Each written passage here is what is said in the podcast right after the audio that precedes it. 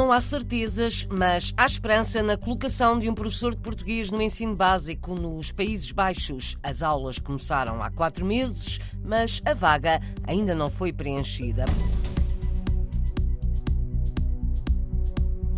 É português o diretor do maior hotel de Espanha. Vamos conhecê-lo neste jornal.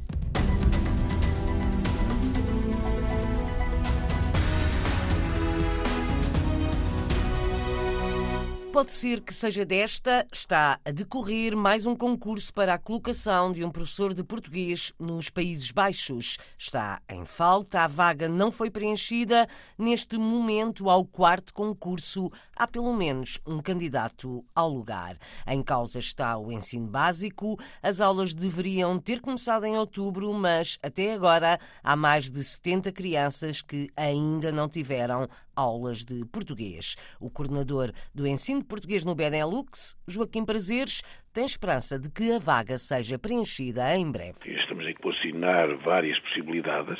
Neste momento, inclusive, está a decorrer já o quarto concurso para a contratação local. Há um candidato, estamos a analisá-lo neste momento, eu penso que reúne condições, esperemos que aceite a colocação e se ele aceitar, imediatamente as aulas irão retomar nos Países Baixos, nestas localidades onde neste momento ainda estamos sem professor. Quantas crianças é que estão em causa? Neste momento eu penso que são 72 ou 73 crianças que estão em causa. Tem esperança de que brevemente estas crianças possam ter aulas de português? Eu tenho sempre esperança. Há algum plano para a recuperação da aprendizagem? Entretanto, já perderam quatro meses. Iremos tentar, com a professora que for colocada, haver um plano de recuperação e nós temos neste momento a distribuição de equipamento informático, o que permite também um acompanhamento diferente daquele que nós tínhamos até agora, que vai nos permitir um outro tipo de apoio relativamente a estes alunos que, neste momento, infelizmente, estão sem aulas. Este horário está centrado essencialmente em Amsterdão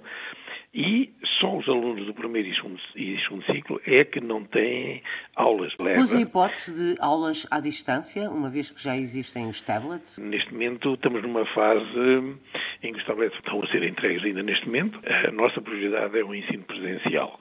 Se continuarmos com estas dificuldades, é lógico que essa possibilidade também será hum, analisada e será ponderada. São hipóteses para resolver a falta de um professor de português para o ensino básico nos Países Baixos. Joaquim Prazeres, coordenador do ensino português, tem esperança de que a vaga seja preenchida nos próximos dias. O facto de estar em causa um horário incompleto pode justificar as dificuldades no preenchimento desta vaga, porque foram apresentadas candidaturas. Houve candidatos este ano, um número bastante razoável. Portanto, alguns não reuniam as condições para poderem ser eh, admitidos a concurso, daí nós temos excluídos, e houve outros que ficaram admitidos, mas que, à última da hora, portanto, disseram-nos que já tinham encontrado outro lugar, que já estavam colocados noutro sítio, e os sítios onde eles estavam colocados são horários completos. E como nós, portanto, recursamos professores profissionalizados, também as horas do horário também são tidas em conta, porque ter um horário completo não é a mesma coisa que ter um horário incompleto. Portanto, neste caso é o horário do primeiro e segundo ciclo, os professores profissionalizados. Ensino básico? Do primeiro e segundo ciclo. E, no caso, era um horário de 18 horas. Para que seja considerado horário completo, é um horário de 22. E as pessoas, houve um, inclusive, que nos disse, eu já aceitei colocação noutro país. Ora, nós, em concursos anteriores, portanto, com horários de 11 horas, que era o que este lugar que tinha anteriormente, não tivemos professores candidatos. E este ano já houve candidatos. Alargámos o horário e daí ter havido candidatos. Acho que as condições que nós oferecemos neste horário não, não são ainda atrativas ao ponto de, portanto, escolherem este horário em detrimento de outros com 22 horas ou 25 horas, que é aquilo que alguns, portanto, os outros horários têm. Dificuldades em preencher a vaga de um professor de português para o ensino básico nos Países Baixos, uma falha que levou o conselheiro das comunidades portuguesas a escrever ao coordenador do ensino de português. Na altura, Tiago Soares não achou a resposta satisfatória. Já teve também uma reunião na Embaixada, ouviu explicações sobre a forma de funcionamento do ensino de português no estrangeiro na rede do Instituto Camões. Já agora, pergunto ao coordenador para o Benelux se há mais faltas nas aulas de português no Luxemburgo, Bélgica e Países Baixos. Não há horários por preencher. Nós temos neste momento duas ou três situações que se prendem com baixas médicas e em que não temos ninguém para substituir assim de um dia para o outro. Portanto, isto pressupõe concurso, abertura de procedimento concursal. Portanto, neste momento temos cursos devido à baixa médica das pessoas que uh, estão neste momento sem, sem aulas. Onde? No, no Luxemburgo, por exemplo. Quantas pessoas são neste momento na sua área de atuação e quantos alunos? Temos cerca de 4 mil alunos, cerca de 200 nos Países Baixos, cerca de 700 na Bélgica e cerca de 3 mil alunos no Luxemburgo. Quantos professores? Temos neste momento 38 professores. Esclarecimentos de Joaquim Prazeres, coordenador do ensino de português no Benelux. Em Paris, deve estar quase a fechar um dos salões internacionais mais importantes no setor do vinho. Acolheu nos últimos dias cerca de 1.500 vinhos portugueses. Apesar de Portugal já exportar quase metade da produção, existe potencial de crescimento. A reportagem é de José Manuel Rosendo, correspondente da Rádio e Televisão de Portugal. Feira de Vinhos de Paris junta 3.900 produtores de 50 países. O embaixador de Portugal em Paris visitou a feira e ouviu o segredo de um néctar que lhe foi dado a provar. Estamos a falar de 700 metros de altitude Falar de um solo granítico, maioritariamente, mesmo junto à fronteira espanhola, onde há uma transição geológica entre o granito da beira interior e o xisto do Val do Douro. O mercado está a recuperar de uma ligeira queda em 2023. Frederico Falcão, presidente da Vini Portugal, diz que a tendência é de crescimento do consumo de vinhos brancos, espumantes e rosés, em detrimento dos tintos. Portugal já exporta quase metade da produção, a estratégia está definida. O nosso grande trabalho é valorizar os vinhos de Portugal e conseguir que os nossos produtores que estão nestas feiras, que viajam para, para tentar vender, consigam vender os vinhos a um preço médio mais alto consigam vender melhores vinhos e vinhos a um preço médio mais alto. A pequena produção também pode criar riqueza, como diz o enólogo e produtor Nuno Vaz, da Geographic Wines. Eu e a minha mulher fazemos tudo, desde as uvas à, à garrafa. Somos nós que rotulamos, somos nós que fazemos o enchimento somos... e isso faz com que se abram portas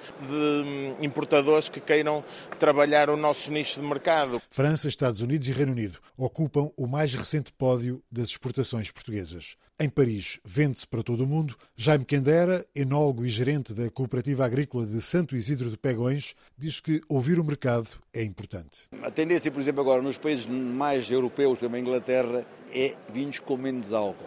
E nós trouxemos uma linha de vinhos com 9,5 e 10. Não é uma, propriamente uma linha muito apreciada em países como a África ou como na América do Sul, mas há países em que as restrições alcoólicas são grandes e nós criamos uma linha com menos álcool. É a linha nova que temos aqui. O mercado tem diferentes apetências e diferentes obstáculos. As taxas alfandegárias em países como o Brasil são um travão à exportação de vinhos portugueses, mas os 140 produtores portugueses nesta Feira de Paris demonstram a vitalidade do setor. Também há modas para o vinho, como ouvimos neste que é o último dia do Salão do Vinho na capital francesa.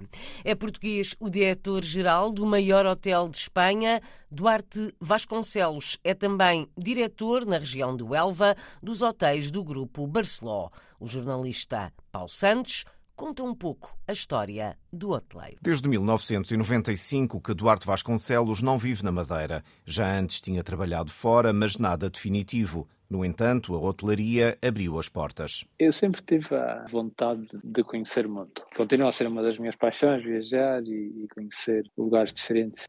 Formado pela Escola de Hotelaria do Porto, passou por diversos hotéis e há 10 anos é diretor do maior hotel de Espanha, o Punta Umbria Beach Resort, com 1.200 quartos em Huelva.